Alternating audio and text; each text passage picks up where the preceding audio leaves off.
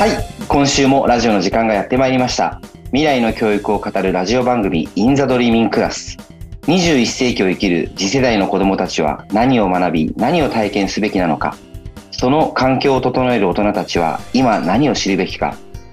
教育界で活躍するリーダーたちをゲストにお迎えして教育の未来を考えるラジオ番組です。ということで、今週も神野くんと一緒にやっていきたいと思います。よろしくお願いします。よろしくお願いします。で、実は今日はですね、あの、うん、ゲストがいなくてですね、えー、初回の神野くんの回の逆バージョンということで、僕が、えー、神野くんにいろいろ話を聞いてもらうという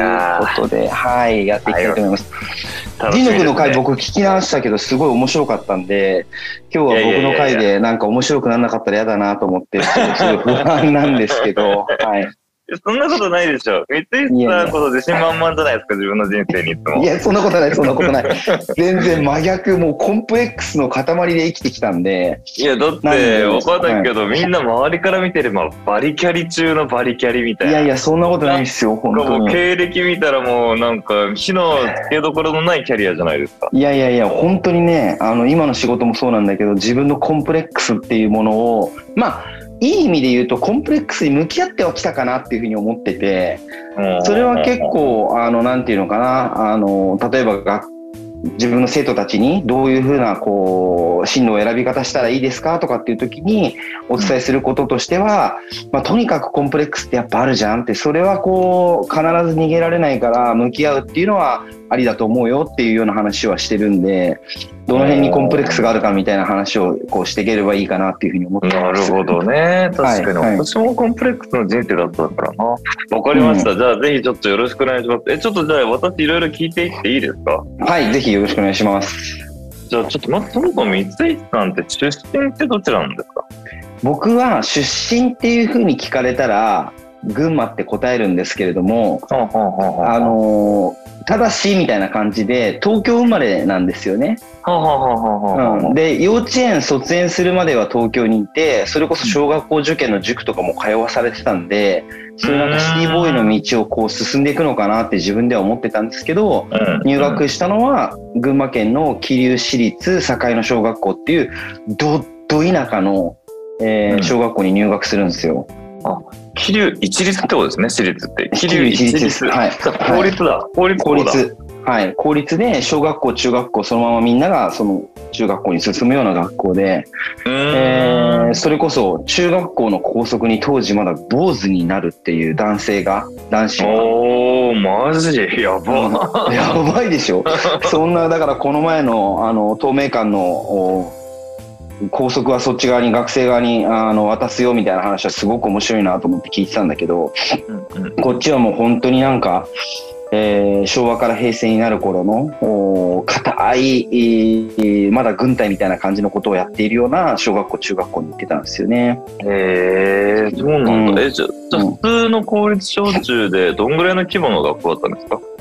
一学年200人ぐらい。ああなるほどなるほど。うん、うんその中で言うと、その当時はだってほら、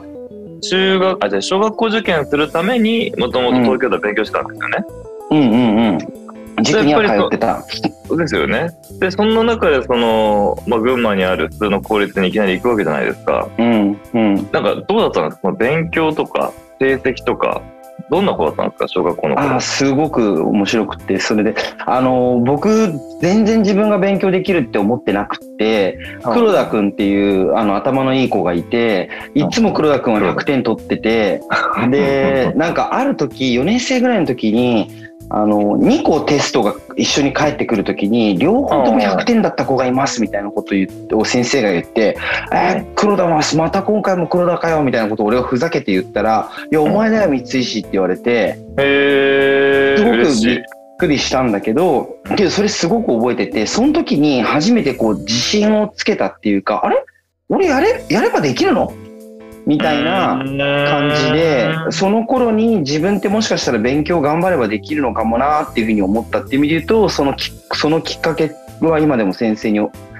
あのー、覚えてるんですよね。センセーショナルな思い出として、えー、自分の記憶の中にあるんですよね。えー、うん。その時の教科は何だったの？算数。ああ、なるほどね。うん、なるほどね。うん。じゃあ小学校、この、えっと、小学生、えっと、全体を通じて、なんか得意教科って何だったんですか、うん、あ僕はなんだろう一人っ子で両親ともあの会社やってたんで家にすごい長い時間いたんですよ。でまだファミコンとかもそんなになかった時期だったんで家には本しかなかったから本をすごい読んでてで歴史の本とかが好きだったんで、まあ、それこそ、ね、日本の歴史とか漫画の本学研とかが出してる本あるじゃないですか、うん、ああいうところから始めて、えー、なんかこう甘美師の本とかが家にあったりとか、なんかこう、司馬遼太郎の本があったりとか、そういう意味で言うと、小学校の頃からそういう本は読んでたなっていうところで言うと、歴史はすごい当時から好きで。えー、じゃあ、司馬遼太郎、龍馬が行くなんていうのは小学校の頃読んでたんですか？龍馬が行くはね、小学校の、いや、中学に入ってたかなけど、そのぐらいの時期に読みました、ね、そうなんだ。えー、そうなんだ。うん。えー、うん。なんか僕、スパイになりたくて。スパイスパイ。はあはあはあはあ。まあ今、スパイファミリーなんて流行ってますね。今で。まあいつの世も流行ってるか。いつの世も流行ってて、スパイになりたくて、そういうこう、スパイの本を、それこそあの、最近、えー、筑波大学の落合さん有名だけど、あのお父さんの信彦さんなんかが書いてる本だとか、フレデリック・ホーサイスだとか、なんかそういうようなスパイの小説読んだりとかっていうのは中学校の時にしてたんで、歴史とか、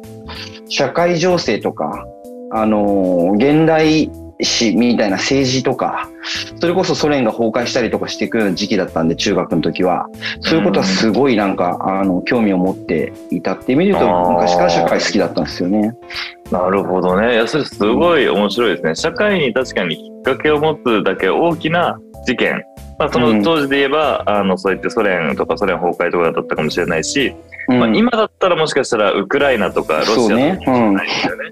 そう、ねうん、いうものと、そういうなんかこう、まあ、映画だったのか漫画だったのか小説だったのかわからないけど、その中でこう活躍する、まあ、スパイってヒーローって言っていいのか分かんないけどっていうのに憧れて、うん、そういう世界にこうわっとこう探求の扉が開いてったみたいな、すごい面白い、なんかストーリーですね。それがじゃそれが大体じゃあ小学校中学校ぐらいってことですか？そうですね。でなんか一つ僕の中であのこの仕事をするきっかけになったなとかって思ってることとしては中学の時にめちゃくちゃ頭のいい子がいて蟹江直さんって言うんだけど蟹江直さん。基本的に実名が出てくるのが来ますね。なるほどそうさん見てますか？聞いてますか？そうそう。蟹江さん聞いてると思うんだけどあの蟹江さんがねあの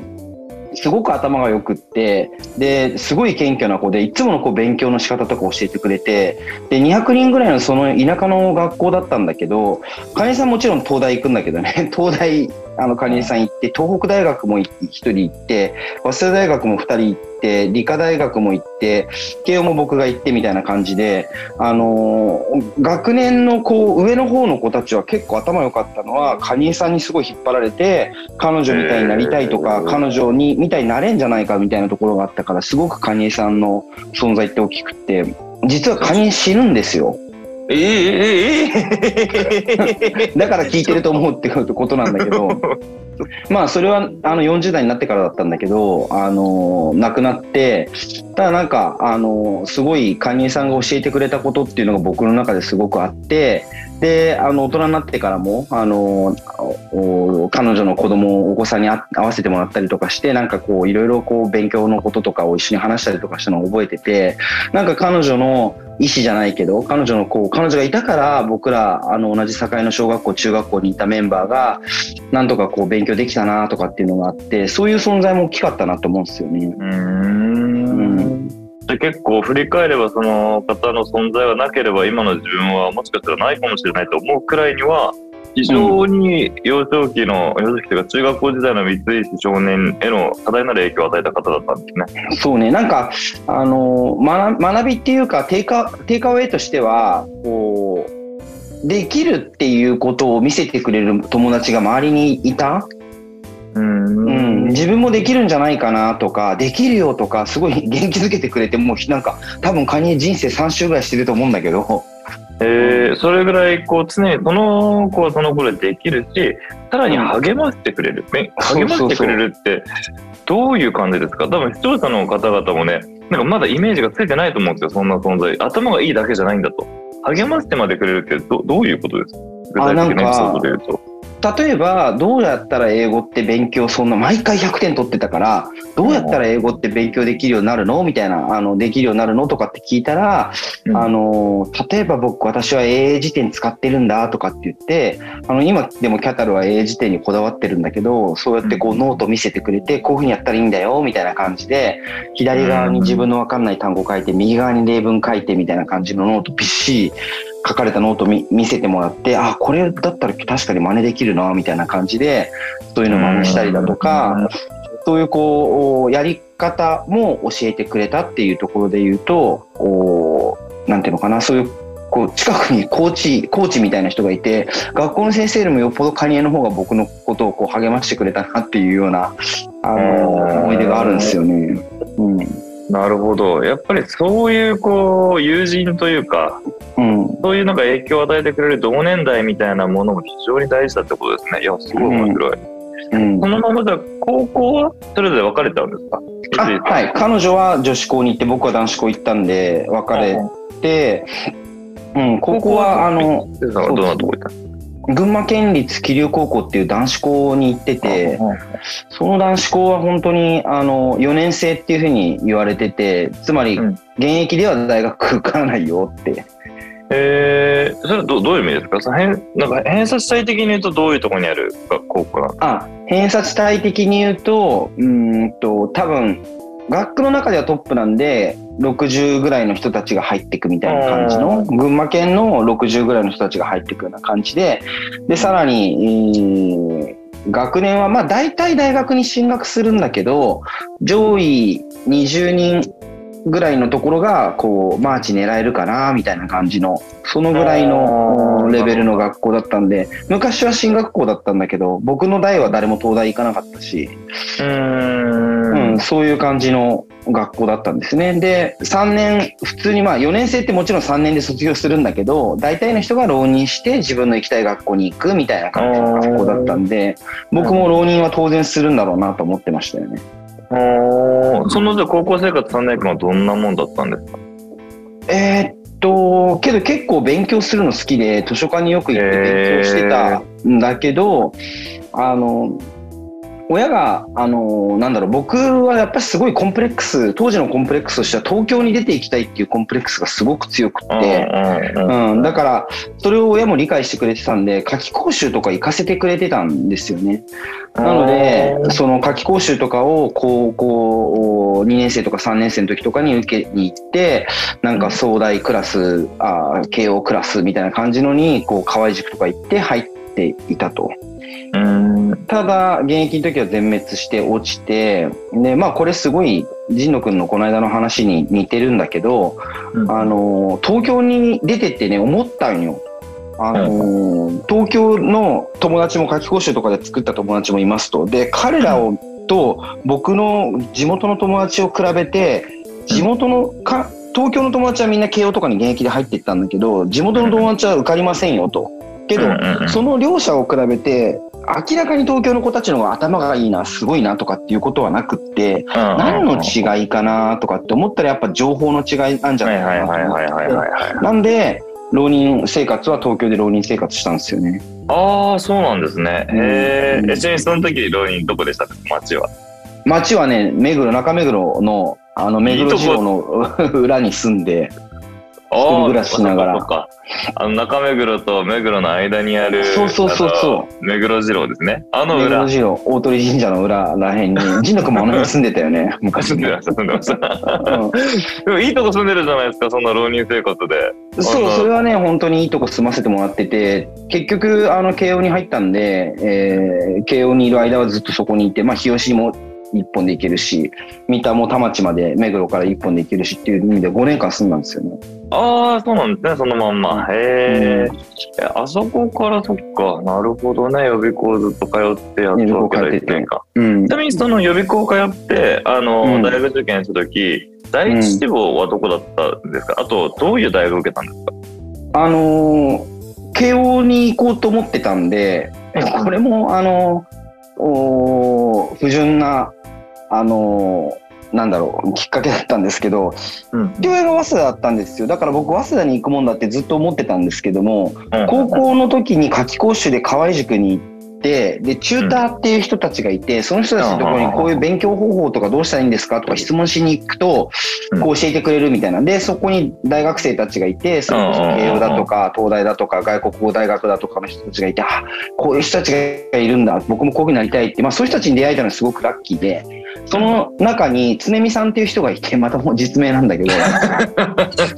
常見さん見てますか？彼女が、あの、慶応だったんですよ。で、帰国子女で、で、僕に英語を教えてくれたんだけど、その時の発音がもう、聞いたことないような発音で、こんな発音する、その中学生が、こんなかっこいい発音する人、本当にいるんだ、みたいな感じに思って、なので、あのこういう、こういう人になりたいっていうか、こういう人がいるところに行きたいなと思ってっていうか、まあ、恋心みたいなのも正直あったと思うんだけど、俺はもう慶応行くぞと。別に待てないんだっていたでしょうよ。けど、秀美さんのいる慶応に行きたいっていうふうに思って、僕は志望校を、あの、がっつり変えて、父親には悪かったんですけど、あの、慶応を目指して、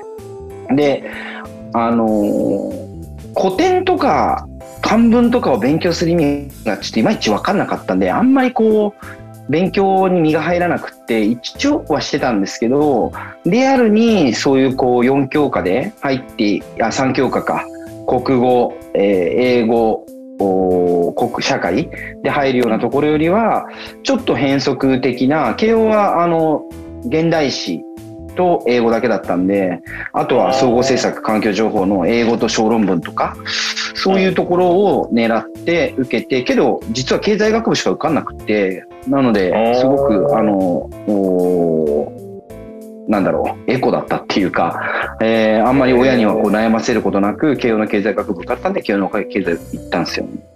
あ、じゃあ SSC も受けてたんですね、三井さん。SSC も受けてたんですよ。あ、そうだったんだ。なんと。はい。はい。ままあ、三井さん世代の SSC は、なんか我々の SSC よりも格段に難しかったとか言いますからね。いやどうなんだろう。けど、評判はね、やっぱり確立してったっていう意味で言うと、僕らの時からやっぱしもうちょっと下の世代になっていった時に評判を確立していったんで偏差値的に言うとやっぱし仁君が入ったぐらいの時はすごく難しかったんじゃないかなっていうのはこれは客観的には思いますよね。まあ、まあ僕受かんなかったんでどっちにしろ行くことなかったんですけど、うん、その時のこう受験戦略としてはある意味では教科を絞って自分の得意教科で勝負できるところっていう中でまたやっていった、でその中で慶応に行きたかったから慶応の学部でって決めたってことですよね。はい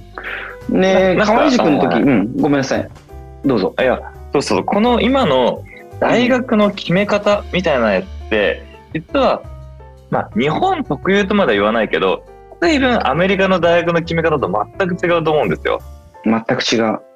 そうつまりこの得意教科で学部は何でもいいみたいな。得意教科で受けられる学部は何、うん、得意教科で受けられる、えっと、もので選びます。学部は何でもいいですみたいな選び方をするのは結構多いんだけど、これ日本特有ですよね、この選びこれはね、日本特有ですよね。まあもちろん、メジャーを決めるんだけど、そもそも受験科目っていうものがないから、アメリカの場合は。うん。あのー、なので、そういう意味で言うと、すごく日本特有だし、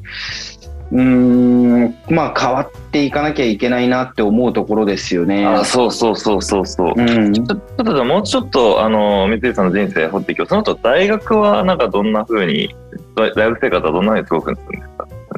あのー、で僕は英語で慶応経済に入ったんで。なので、英語は得意だなと思ってたはずなんだけど、入って数日で帰国子女っていうのが1000%ぐらいいるぞっていうことに気づいて、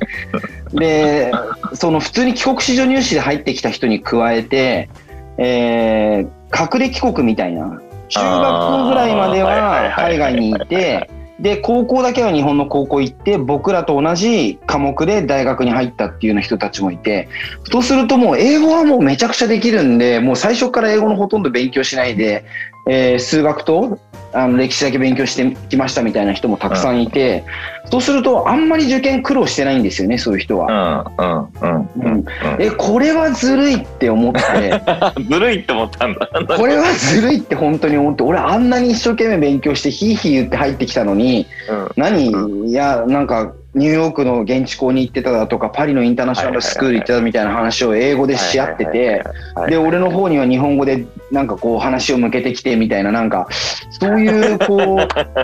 うなんとか俺は東京に出たいっていうコンプレックスにと戦って浪人生活終わってやっと慶応大学入ったと思ったら今度はこう頭からこう帰国子女たちにバーンってハンマーで殴られるみたいな感じの衝撃を受けるっていうまあ、ずるいなって正直思いましたよね。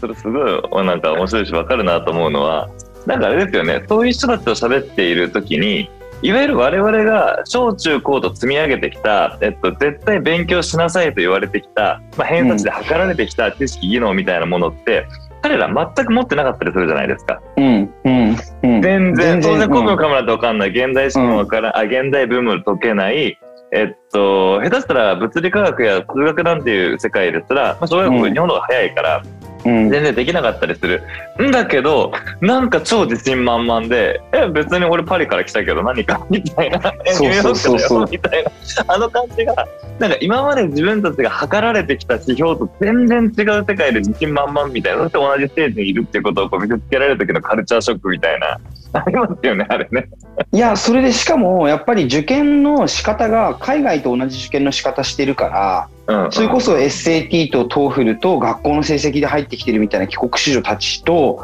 その英語と歴史だけ勉強してきた人とでは 頭の構造が全然違うんですよね。で明らかにキラキラしてるんですよね。そう明らかにキラキラしてるし、うん、そういう意味ではすごくそれが衝撃で。で、なんか大学生活は2年の時に、あの、慶応ってスタンフォードとのちょっと交換じゃないんだけど、行かせるプログラムみたいなのがあって、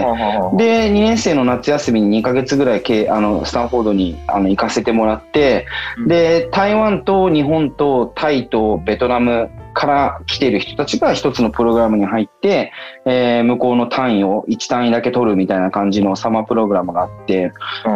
その時初めてアメリカ行ったんですよね。ああ、そうなんだ。大学2年生の時なんだ。うん、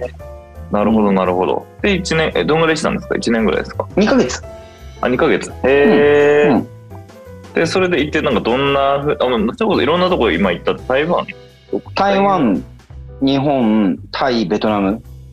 との学生たちがこう集まってきて集まってそうか。そう集まってスタンフォードで学ぶ。で先生はスタンフォードの先生たちが教えてくれて、えー、っと10人、うんと、40人ぐらいなんだけど10人ぐらいスタンフォードの学生たちがそのプログラムの中入ってくれていろいろこう一緒にこう生活するみたいな感じの同世代の人たちが入って一緒に生活しながらいろいろ彼らとディスカッションしたりとかするみたいなプログラムだったんですよね。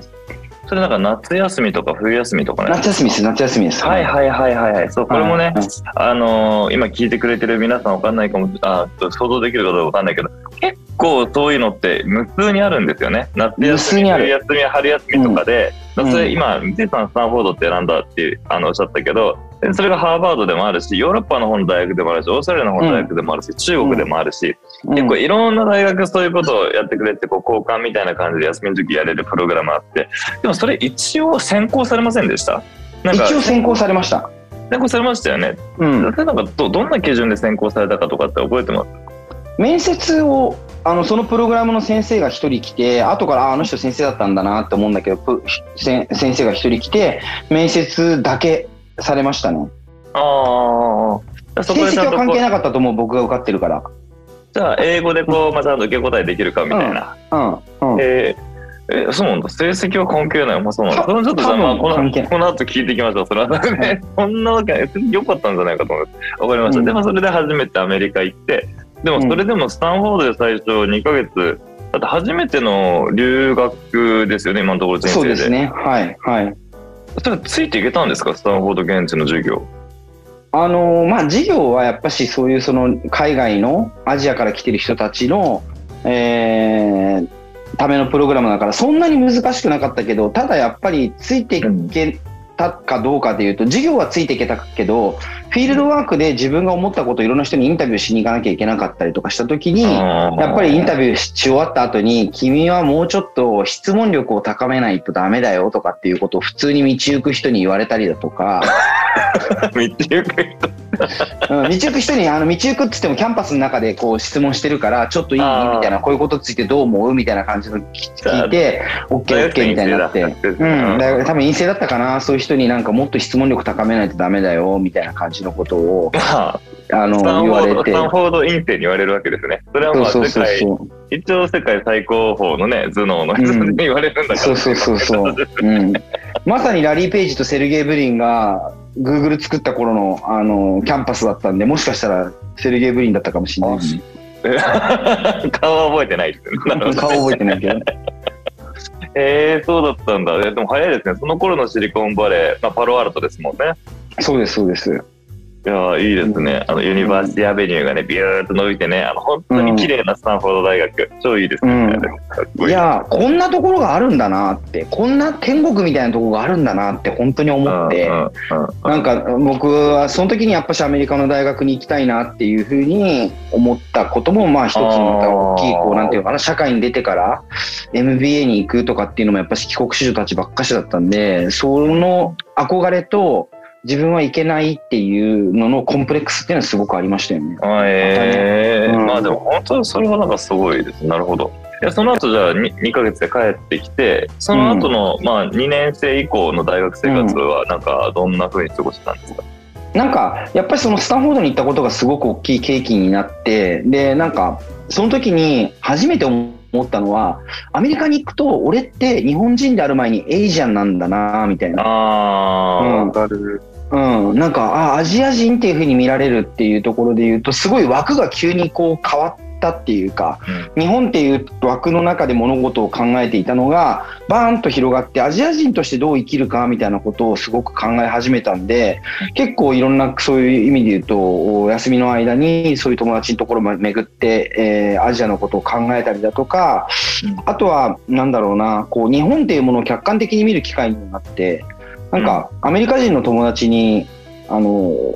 アメリカ人のことを日本人は憎くないのかって言われて、いや、特にみんな大好きだと思うんだよね、みたいなこと言って、だって原爆を落としてああいうような、その不幸なことが起こってることについてどう思うんだみたいなこと言われて、なんかすごいそれもなんかガツンと自分の中でこう来た経験というか、ああ、なんか、なんだろうな、与えられたものだけで物事を考えるんじゃなくていろんな考え方を、うん、自分の中で取り入れていかなきゃいけないんだなっていうふうに思って、うん、だから帰ってきてからすごい英語の勉強しましたよね。ああ、うん、なるほどね、うん、でそのままじゃ大学生活はあの残りではずっと日本であんまり留学そうですね。はい。留学はもうしなかったんですよ。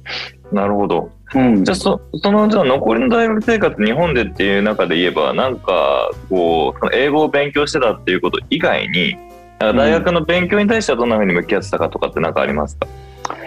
大学の勉強に関してはね正直しっかり向き合えてなかったっていうことはこれはまあこの後話になると思うんですけども大学アメリカの大学に行った時にすごく思ってうーんアカデミックなことに対してのリスペクトっていうものがあんまりこう持ててなかったっていうところが まあだってそもそも受験の対象から持ててないですからね。だってそうだよね。自分のス科目で SNT から経済学部まで受けて何でもいいみたいな状態になってるか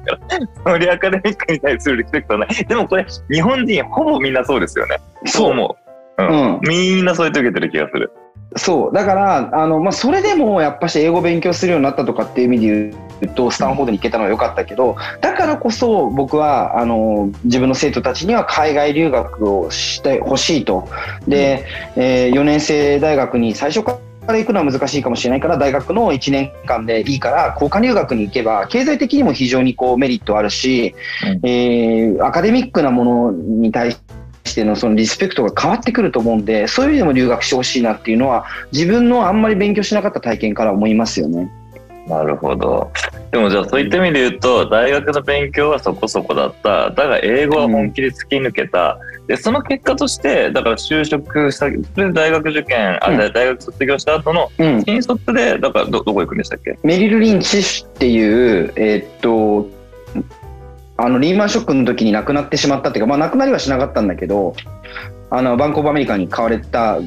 ところで当時は、えー、モルガン・スタンレーそうまあ世界的には一番大きいところで、うん、ゴールドマンモ、モルガン、メリル、JP みたいな感じで、4大証券会社って言われてたうちの一つかな。うん、そうですよね。だから、いや、私も覚えてますよ。いわゆるなんか就職ランキングみたいなところで言えば、とんでもなく上にあって、そう、もう本当に入れない、あの、うん、ところだったし、いや、なんか変な話ですけど、桁だけで教えてもらいたいと思いますけど、新、新卒初任給で年収いくらぐらいありました？えっと、4桁までいかないけど、2年目で4桁いったかな？ですよね。とかっていう世界観じゃないですか。うん、だから、あの、ある意味で言えば、その、就職活動の超勝ち組みたいなところにスドーンと入るわけですよね。うんうん。それって、な、何だったんですか？それはな、なぜそうなったのかなって思ったりするんですか？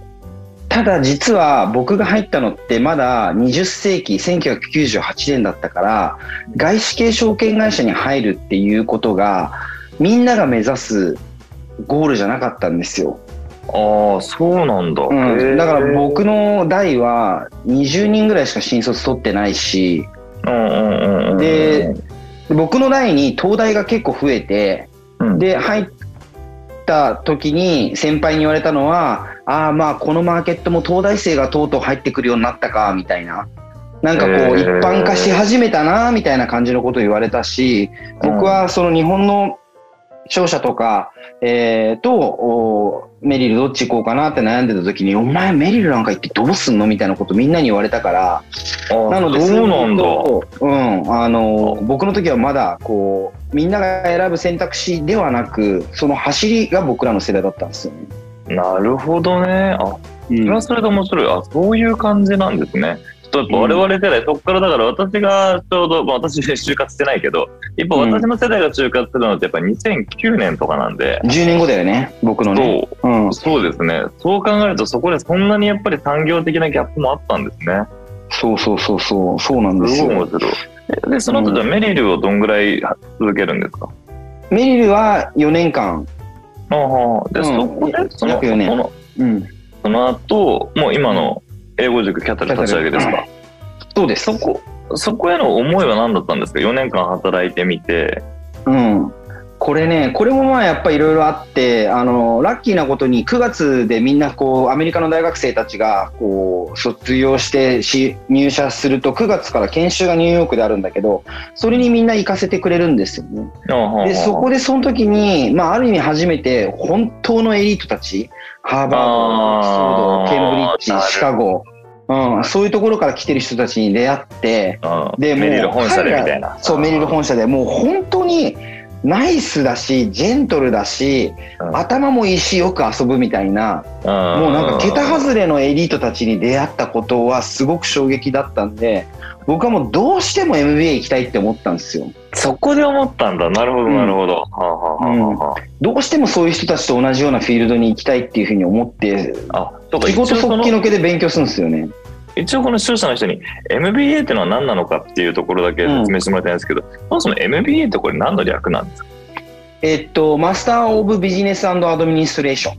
はははで、大学を卒業した後行く大学院課程なんですよね。大学院修士課程になりますね。修士課程なんですね。修士の2年のコースで、いろんな世界中の大学で、日本の大学の慶応とかも持ってるけど、そのまあビジネスエリートを育てるための大学院っていうような立ち位置です。はい、そうです。で、メリル本社に行ったら、まあ、そういう人たちばっかりだったと、うん、ある意味で言えば。そう、そういうところの、あの、なんていうのかな。あの、まだもちろん、あの、バチェラーで出てる人たちなんで、えっと、学士の人たち、つまり普通の大学4年生出てる人たちばっかしだけど、そういう僕らが憧れるような大学卒業してる人たちが集まってたわけですよね。ああ、ああ、なるほど、なるほど。うん。うん、だからそうか、そういう憧れるような大学の MBA に行きたいって思いになったわけだ、そこで。早いですね。なるほどね。うん。ただ、こう会社の中で、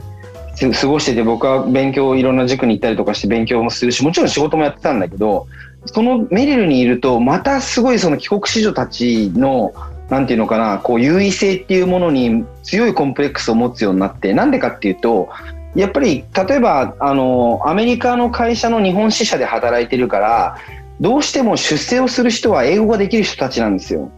当時の僕からするとすごく理不尽で仕事ができる A さんは出世しないで英語しかできない B さんがなんで出世するんだっていうようなそういう世界を見てでまあ今考えてみるとねそりゃなんか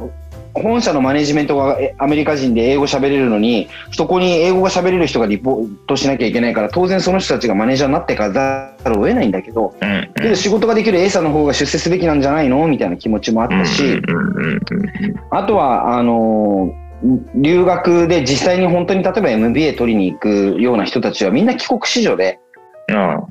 ん、なんかそういう意味で言うと僕は勉強しても TOEFL の塾に行ったら、あ、三石さん、 TOEFL 2年で、えー、っと、GMAT が2年で、4年計画で行きましょうみたいな。4年いたらもうメリルクビになってるわ、みたいな感じ 何言っちゃってんのとか思いながらも、例えば僕の同期で言うと、ライフネット生命を作って岩瀬くんだとか、あとは、えっと、軽井沢のインターナショナルスクール作られた小林凛ちゃんだとか、そう、うん、あの辺がまあ、同あの外資系同期なんだけど、やっぱし彼らのそのバックグラウンドは海外エクスポージャーがあって、そういうその、まあ本当にあの、比べるのもおこがましいんだけど、優秀な人たちなんだけど、やっぱし当時の僕からすると、やっぱり帰国子女が、そういうそのハーバードとかスタンフォードに行くよねっていう思いがあって、うん、諦めたんですよ。うん。なるほど。うん。諦めて、もうこれ、俺は無理だと、ちょっと、このまま、この延長線でもう仕事もクビになるかもわかんないし、いつクビになるかわかんないような状況で働いてたし、そんなに仕事、自分の仕事がそんなに好きじゃなかったし、